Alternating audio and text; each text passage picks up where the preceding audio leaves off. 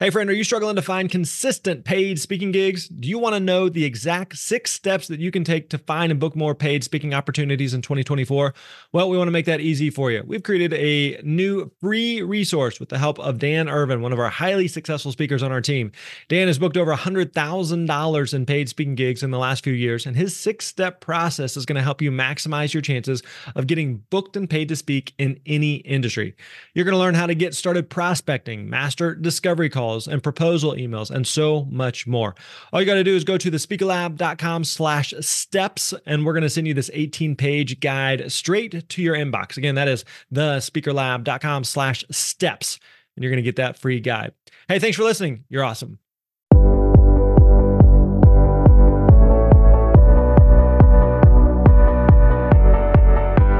Hey, what's up, friends? Grant Baldwin here. Welcome back to another episode of The Vault, a special edition of the Speaker Lab podcast. We're going back in the archives and unlocking some timeless episodes and classics and revisiting some of your favorites from the show. Now, if you've ever thought about expanding your business beyond borders, then this episode is for you. Today, we're going to be talking with international speaker Phil Jones, who's also a newly minted member of the NSA, the National Speakers Association Hall of Fame. So, shout out and congrats to Phil for that. But Phil joined us here to uh, share his expertise on making a break in the international market. He's going to be answering questions about budgetary variations, the experience of simultaneous translation, and what it takes to connect with international audiences. We're also going to look at the importance of understanding why you want to take your message abroad and what you need to keep in mind to create some of the best experiences that you will ever have while traveling. If you're at all curious about speaking internationally, then you won't want to miss my time with Phil. So let's jump right into it. Here's my conversation from the vault on becoming a speaker in the international market with Phil Jones. Enjoy. Hey, what's up, friends? Grant Baldwin here. Welcome back to the Speaker Lab podcast. Today, joined by my buddy Phil Jones, who is actually with us back on episode 158. Which, if you haven't, that's an episode. I don't know if you know this, but this is an episode I have referenced numerous times and direct people to regularly. So make sure people go back, check out episode 158 to hear all of Phil's story. The dentist story, I tell a lot about you doubling down on that, and the cupcake example I've shared yeah. before. So the cupcake is legendary. We just we leave that there, right? That. People got to go back, listen to that in 158. So, uh, Phil, first of all, thanks for uh, thanks for joining us. You actually, at the time of this recording, uh, you've made a minute for us to hang out because you have a fresh set of babies that uh, you right. and your wife have just uh, brought into the world. So, congratulations on that. You got two little girls, man. How you feeling? I'm feeling good. I'm feeling like I need to ramp up my speaking business. you got to get back into the game now. You betcha. You betcha. Look at some of the other ways I can make money. So it's all good. So today, what we want to talk through is the international market. So we have a lot of people who are currently uh, within the U.S. I'm, you know, you and I are both in the U.S. You obviously have a much much sexier accent than I do, so you're not from here. Uh, but there's a lot of people who are in the US who want to speak internationally, and there's a lot of people internationally who either want to speak in the US or just speak in their own country. So uh, you have got a lot of experience. So, first of all, just for context sake, can you kind of give us kind of the, the breadth of your experience speaking internationally and what your what your business kind of looks like?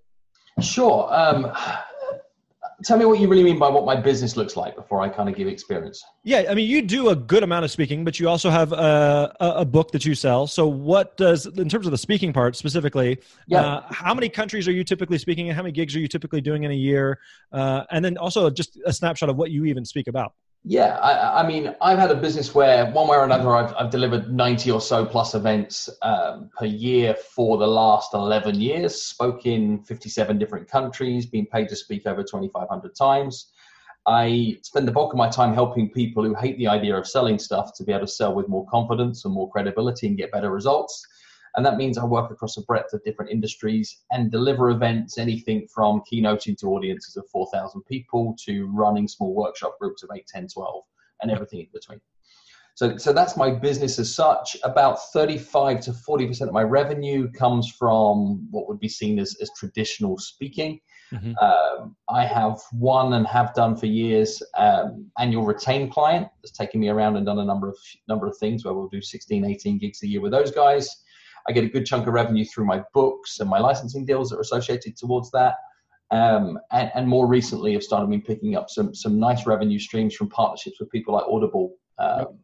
and um, and some other things. So fingers in a number of pies, and use this whole personal brand things to to, to leverage income streams in as many ways as possible. Yeah, absolutely. And so, bottom line, though, uh, for the sake of this conversation, is you have a lot of experience internationally and working with international clients and speaking internationally and traveling internationally as well. So, uh, let's kind of start with this. For those who are, let's say, U.S. speakers who are mm-hmm. wanting to start to speak more internationally, let's kind of just take a quick trip around the globe what's the differences between the U.S. market versus, let's say, uh, let's start here in, in uh, North America. Let's talk about uh, Canada and even to the south, Central South America. What are the differences in between the U.S. and those markets?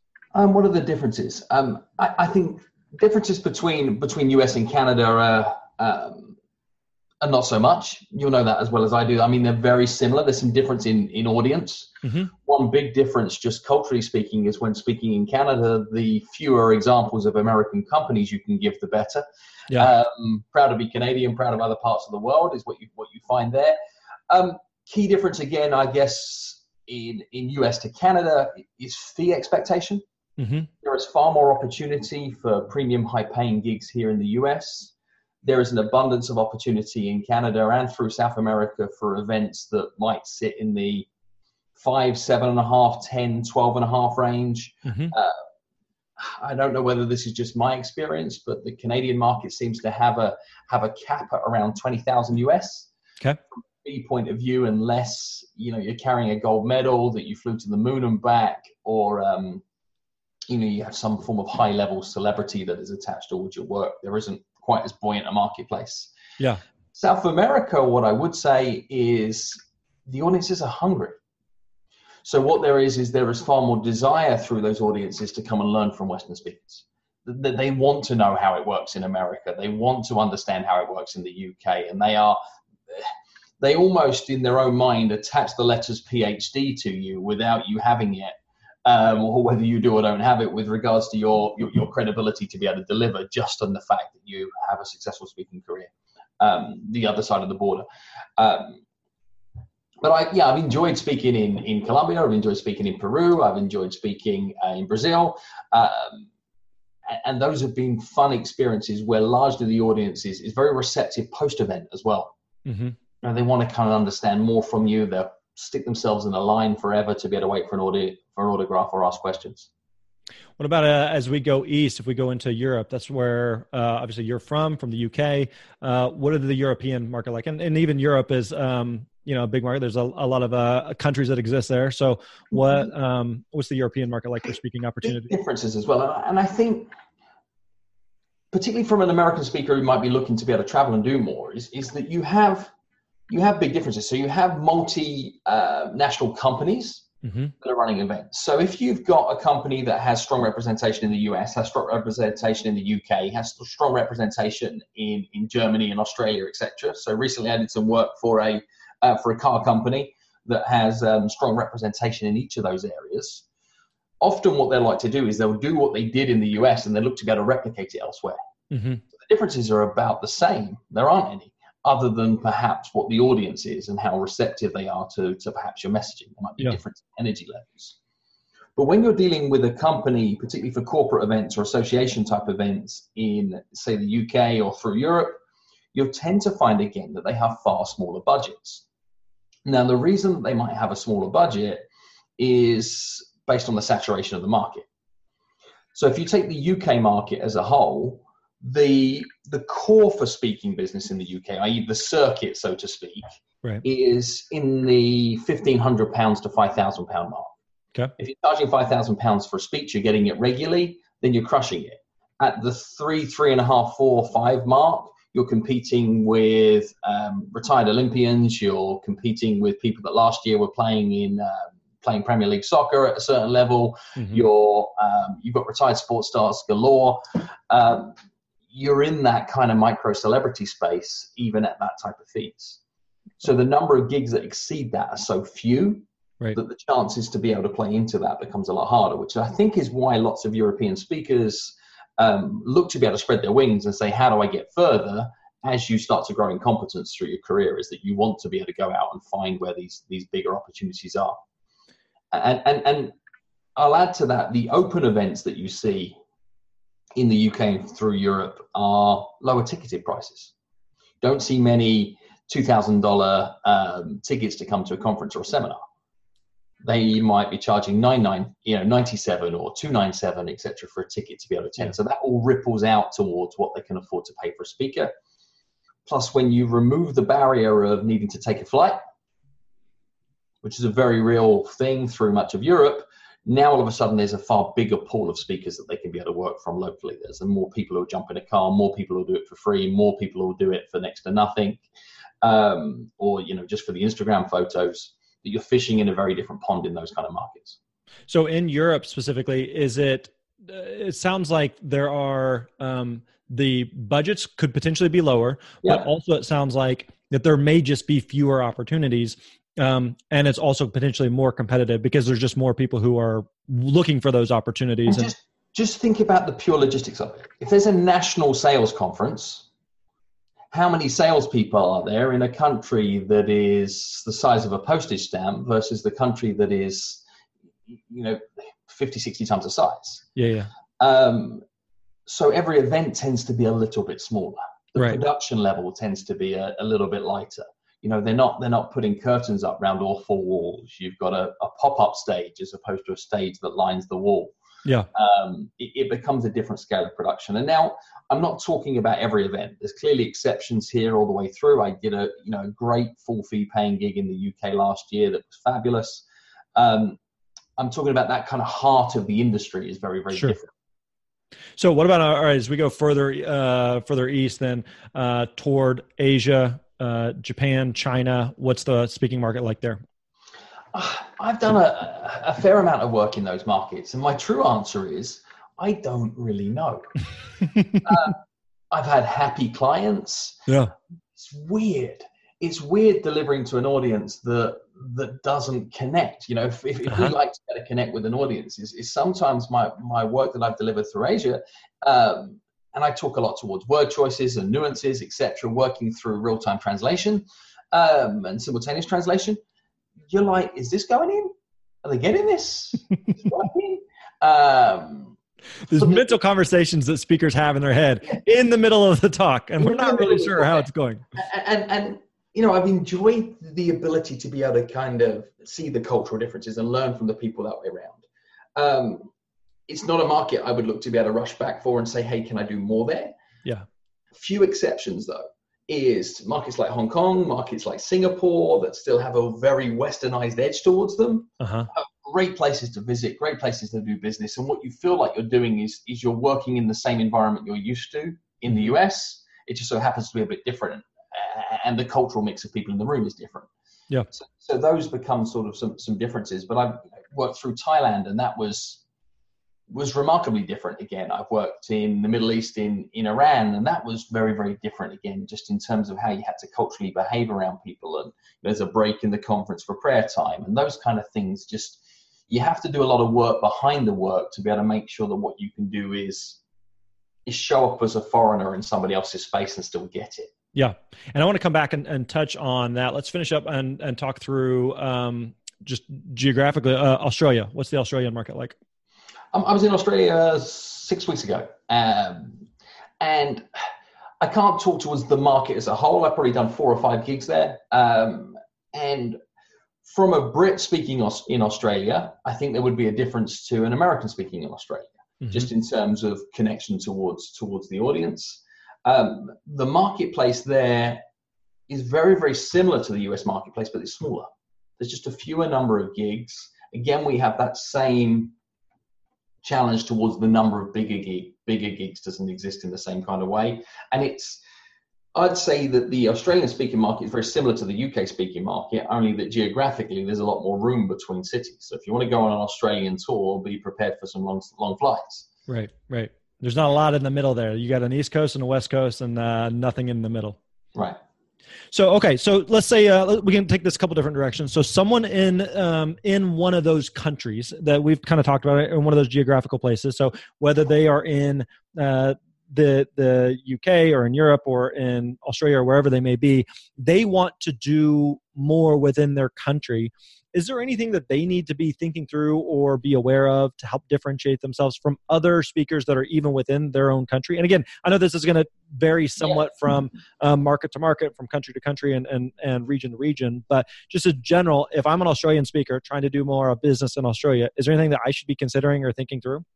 I think it's hard to be a hero in your own backyard, right? We've heard that saying a number of times before. So particularly when when reputation is everything. In the speaking industry as you grow and and you know i've done every level of speaking for the last 11 years been at very low fee and i've worked my way up in a number of notches in between is you need to allow yourself these periods of time to go through reinvention. And those reinventions almost become your permission to then be able to step into a new fee bracket to step into something. We rely upon our reputation and that's both a good thing and a bad thing.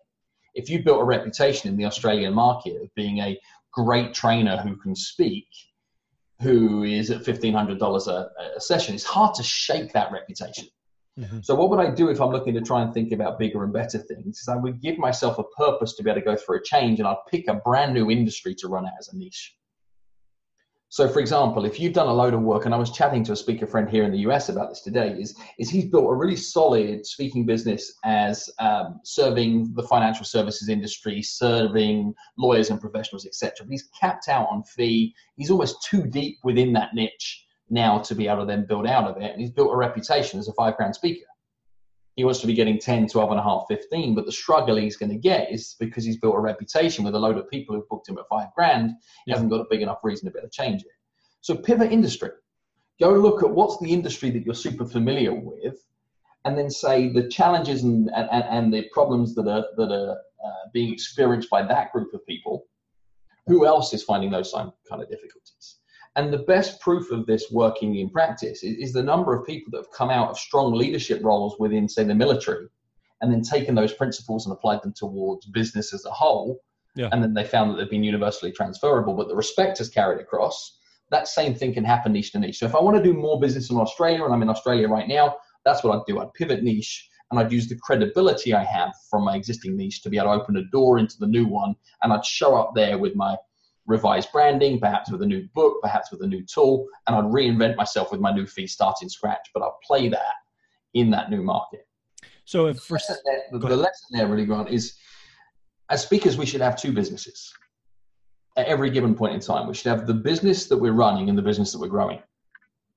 Now, it might be the same name over the door, but if you think of it that way around, like I'm running my core business that is me within the space where I'm familiar, and yeah, I get some wins and some slight lows there, etc. But I should also have this other area of the business that's the part that I'm growing that I want to be able to grow into.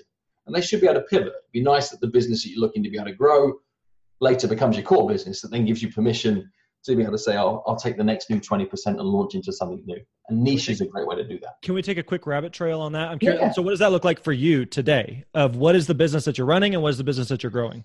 Yeah, Just sure. An example. So the business that I'm running right now is continually looking to be able to maintain high performance results through um, the sale of my books, like exactly what to say, and my new How to Persuade product with Audible, and my my core keynote speaking business with two three bureaus that um, that provide me a, a steady stream of decent gigs. The business that I'm growing is I'm looking to be able to develop um, myself as a 35 to 50 grand speaker. That is currently my mission, and I know they're different gigs than the ones I'm getting right now. So I've allocated a period of my time to be growing my brand, growing my presence, building the equitable assets to be able to work towards that. And my direct business, it's going to be funny this coming out in a live podcast. My direct business is currently more expensive than my, than my bureau business. So I'm experimenting with the idea of asking for more money myself before I go out to my bureaus and say, hey, by the way, my fees are up. I want to be able to prove that the fee I'd like to be able to command in the market is something that people are happy to be able to pay. So that that that's my growth positioning right now is is I'm getting after that. Interesting. Very cool. Uh, all right. Thanks for sharing that. So, uh, so you mentioned the example of all right, someone who is in a market who's trying to do more in that market. Um, mm-hmm. They perhaps need to pivot to a different audience or perhaps to a different topic what would you say to someone who's saying okay i'm i'm in uh, let's let's say i'm in the uk and i want to do a lot of i want to do more speaking and i realize I am near the cap of what I can do in this market, and I'd love to do more within the US. Um, how do I break into the US? There's a lot more opportunities there. It feels like the uh, the fees are going to be higher, but it's also potentially more competitive there. Uh, how do I convince organizations or groups to bring in a speaker from another country when there's plenty of good options that exist within the US. So how do I get into the US? Okay, first things first is you've got to be open for business internationally. Now, a mistake that I see many people make is that they um, are hard to contact from outside their original country. They don't think about international dialing codes. They don't think about hours of operation. They don't think about even the language that is communicated through on their website and whether it talks towards the people that they're looking for. so consider your web presence, consider your marketing materials, consider everything you have and say, does this talk to the fact that I'm an international speaker? Yeah. So start there. Having done that, if you decide the country that you want to be able to come towards, the first thing I'd look to be able to do is I'd look towards the companies that I've worked with in my past within my domestic territory and say who here that I've got proven track record with has offices, has connections towards people in the country I want to work with. and I'd look to be able to make that my one gateway gig. And I'd look to maybe even do it for expenses only. When I come in for that gig for expenses only, I might say, well, while I'm here, I'm coming in for three weeks, four weeks. Don't come in for one gig. Come in for one gig and then spider off of that gig and see if what you can do is that you can develop another five, seven, nine, 11 relationships off the back of that that give you the chance to be able to say, well, I just created a foothold and then I've just created some credibility. Get video like crazy, get testimonial like crazy, and be prepared to be able to do all the things that you did when you were brand new in this business, starting again from scratch in a new environment with the experience of the fact that you've got more stage time. Um, and what will happen onwards from there is that you'll wake up an international speaker, which now means you've got more opportunity to be able to go and do more international speaking work. So that could be a client it could also be an application towards like a social media marketing world or any of these that have open application for speakers. It could be that you decide that's the gig I want, put a killer application in, but when you put that application in, pivot around locally again, say who else is in this region that I might be able to work with, and see if you can stack three, four, five, six, seven other gigs towards it. Even if they're training gigs, coaching, mentoring, etc., extend the trip so you can network locally and start to get yourself known within that environment. The other thing you might look to be able to do is to work the podcast circuit. Is it's a great way for you to be able to travel without traveling. Is if you think about the speakers you might want to emulate, mm-hmm. follow the shows that you've seen them appear on, and see if what you then might be able to do is to get a guest spot on some of those shows that then gets you known by some of those audience and then get the inbound inquiries in. And the other practical thing I'd do is I'd work LinkedIn from the predetermined prospects and, and companies that I'd like to be able to work with and see if I can introduce myself to them, run a long tail conversation out over a period of time, get permission that when you can say to them, hey, next time I'm in your area, would you be open to running a session? Would you be interested about meeting up? And just so happen to then be in that area again in the future. Interesting. Uh, if we were to to reverse the roles there, as someone's a U.S. based speaker and they want to start expanding more internationally and globally, um, I, I, see this for one or two reasons. One is that um, there's some type of, of cachet that comes along with. I I want to be an internationally known speaker, and it only takes you speaking in one other country to be qualified for that. Um, but I also find that just from a, a selfish standpoint, that a lot of speakers like the idea of I, I want to go to these other countries anyway, and so if I can get paid to do it and and and be able to speak over there, then it checks that box as well. So, is there anything that you just described there that you would do differently if I'm a U.S. based speaker trying to speak internationally? Yeah, I I think the first thing I'd do is I get clear on my why. Like, why why do you want to speak internationally? If it's to be able to check a box to say yes i've spoken internationally then fine. Like i've got a mission in the fact that i'd like to have spoke on every continent. I've done six. I need to do seven. If you know of anybody booking gigs in antarctica i'd like to be able to do that just as a human life goal of saying i spoke on every continent and got paid to do so. Yep. Um, but i think lots of people view international speaking as lucrative from a US point of view, you have to understand that if you have a speaking business in North America, you have a speaking business in probably the most lucrative market that could possibly exist um, as a professional speaker. That means that every market that you're looking to sell into is less lucrative than the one that you're already operating in as your core business. So if your passion to be able to do so is to travel, find the spots you want to travel to, prospect into those spots geographically speaking, and understand where you're prepared to go. Now, I've got a friend of mine who likes to spend three months of the year in, in Australia and he likes it to be fully funded. He has one core client in that area. He then markets out to some others based on the relationship that that one client's had, and he gets himself booked up for like a dozen gigs in Australia for three months, books an Airbnb, um, and you know, camps out in Australia for three months when the weather's bad in the in the UK with him and his missus. Yeah. They have a lovely time, and that's very, very strategically put. It's not because he wants to speak in Australia; it's because he wants to live in Australia for three months. he wants somebody else to be able to pay for it. So, so get strategic around the countries you might want to travel to. Sometimes it might be because you want to test your material. If a speaker has never done simultaneous translation, I think you have to do it at one point in your life because it changes the way that you deliver it. You think so much more about the diction that you use. You think so much more about the segmentation of your content. It's a great itch to scratch to be able to say, I did that, and the lessons that you'll be taught from it.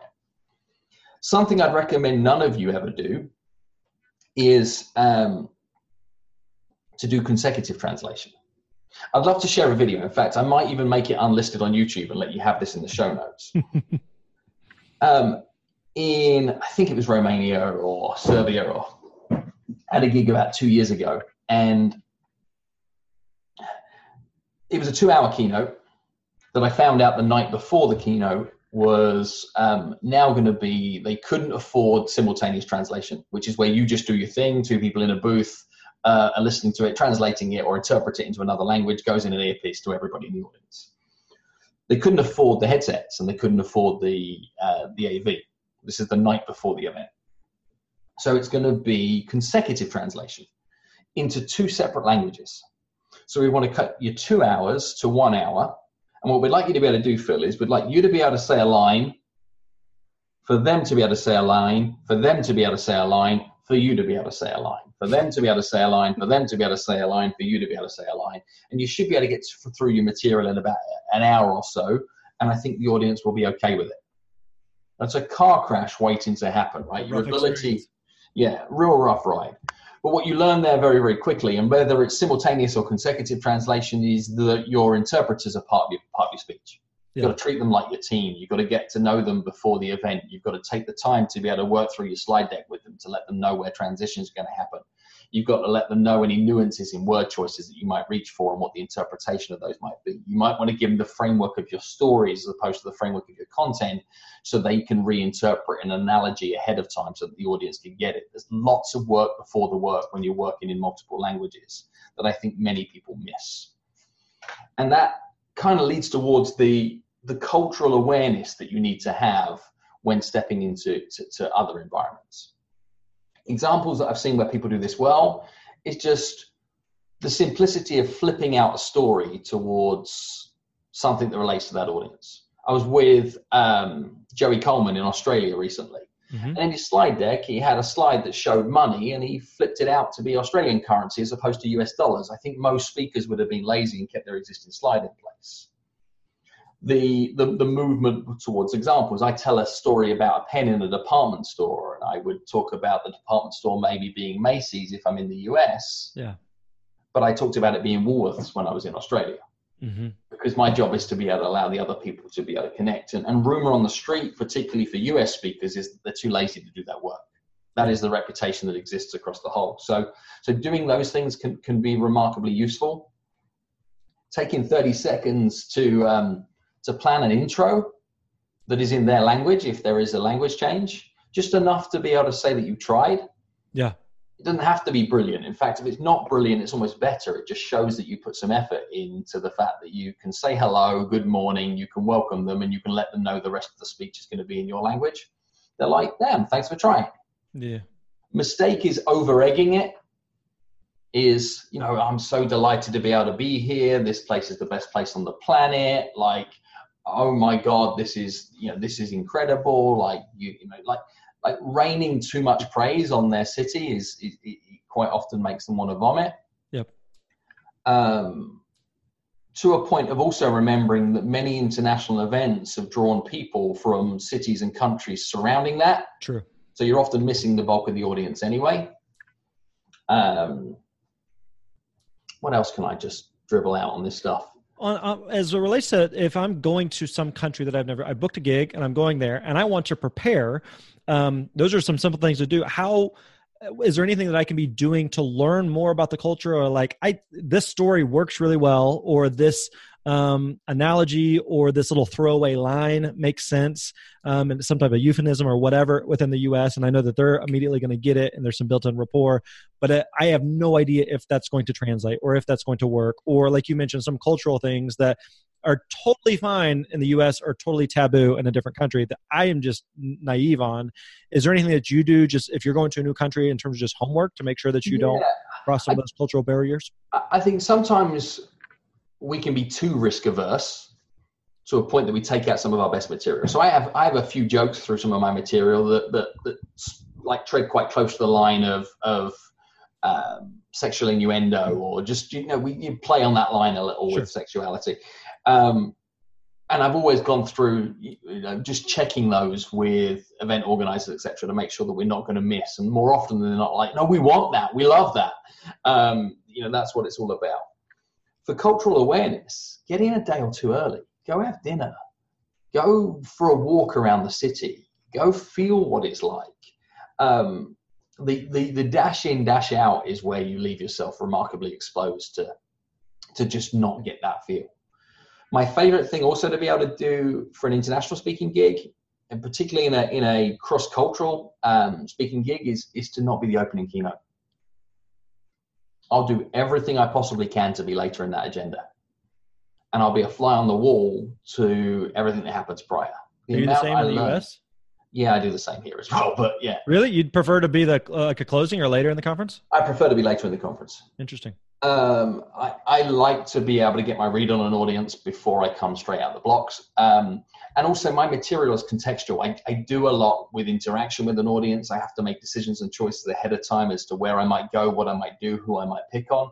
If I've seen how an audience reacts to somebody else, but this is almost a non-negotiable to me in a in an international event. Even if the only thing I'm seeing before is the opening remarks from the CEO, yep, yep. or you know I'm seeing the, the, the event the night before with everybody. Like it's yep. a different vibe if they're all sat around drinking beers and eating canapes than if they're sat around a stuffy boardroom table and, and nobody's saying anything to each other. You're, like, yeah. you're just getting a feel for it.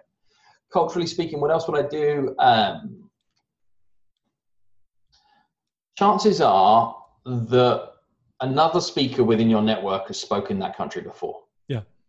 Put the word out. Find out what their experience is. Get them to be able to tell you some some lessons from it.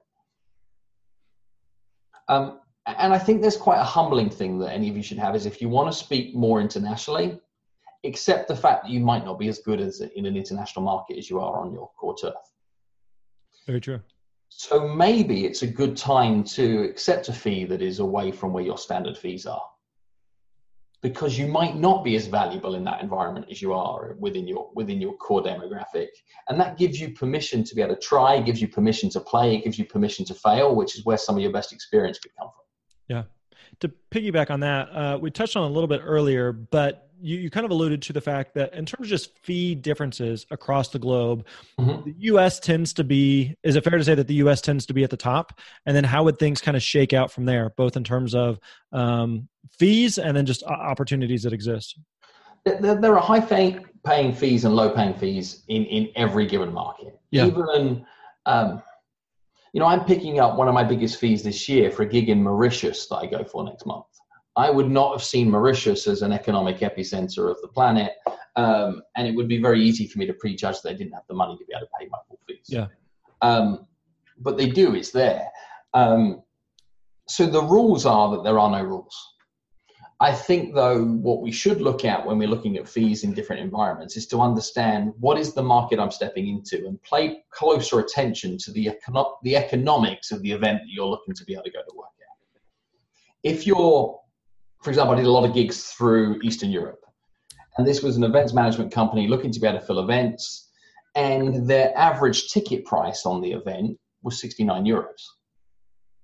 They were looking to get three to 400 people in the room they had some sponsorship. They wanted to run it at a relatively high production value. You can start to do the math on this and realize that if I'm looking to be able to ask for a fee that would be in line with my standard US speaking fee, I swallow every piece of revenue that comes through that entire thing. I'm, I'm out of the game. Yeah. So give consideration to what the economics are of, of the physical event you're being considered for and make sure that that adds up. So on occasions, I've, I've done those events because I wanted to. Yeah. But I've come in with the understanding of almost saying that you, when they ask my fee, I say, well, you can't afford it. Like, like from the get go. So why you're asking me what my fee is, like, you must have a figure in mind as to what you're looking to pay a speaker for this event. And I'll let you know how far lower than my standard fee is, right? Let, let, hmm. let's start there and see if we can create a package that makes this worth doing. Yeah.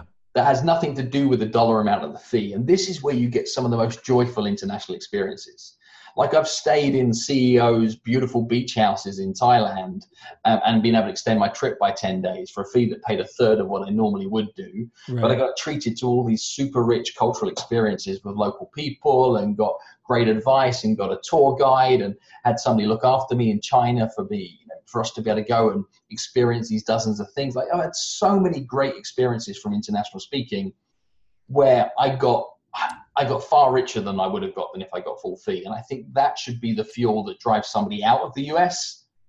Don't think about trying to do it unless unless you're looking to try and move a book into new markets. Like sure.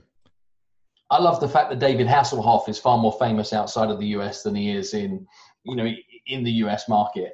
And if you've got an exportable book idea or you've got, you know, something that really strives in another market, get yourself out there, go speak.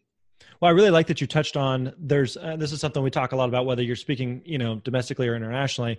There's a lot of value that you can receive from an event um, that goes far beyond whether or not you got a check or how many zeros are in that check. And so, yeah. like you mentioned, oh, whether you're going somewhere internationally that's just an exotic location and you're able to turn it into a 10 day vacation with you and your wife, um, that has a dollar amount associated with it that may be far greater than what they could have paid you in terms of a fee, but still provides great value for you. Or they introduce you to, um, you know, several other potential clients that book you, or whatever. There's other ways that you can get value beyond whether or not you know you got a check or how much that that yeah. check is for it, it, brings risk too, though, as you start to expand an international business. You know, the, the travel variations start to become a little more complex. The opportunity for you to be able to miss a flight can can challenge you more difficulty. The the, the switch over in in time zones can mess with right. your body clock in a different way. You can you can really cost yourself by taking international gigs the wrong way around or trying to do too many back to back or to juggle around the world. I mean, this February just gone, I went around the world three times. I crossed time zones, God knows how many, and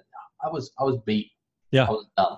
Yep. Um, so so be real clear on your reasons, and I and I say that because I've done it wrong a number yeah. of times. Let me ask you one final question here, and um, I asked this half joking, half serious. How much do you feel like your accent helps you? Um, how much? I think it helps me more in the U.S. market than it does anywhere else. I would think so. Yeah. Um, it's funny in that it hinders me now more back home because I have a rounded off British accent that sounds like I'm more American than I am British. Um, that, that kind of misses. And, and, around the world, it can cause an issue too. Because of the fact that I now almost have a, an international accent in, in what it would be viewed as from, from lots around the world, they, they can't regionally put it in the, in the box they would like to so easily. Yeah. So there's pros and cons. Like there's pros and cons to everything, right? Yeah. And I think we, as speakers, we're all looking for the edge of where we can win. And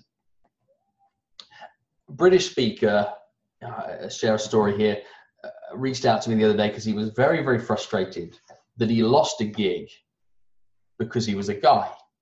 Okay. And he was looking for some context from me to either fuel his argument and, and, and to say that this was absolute outrage. And I and I responded to him. I said, "How many times have you won a gig because you have a British accent?" Yeah. And he went, "Oh yeah, that's true."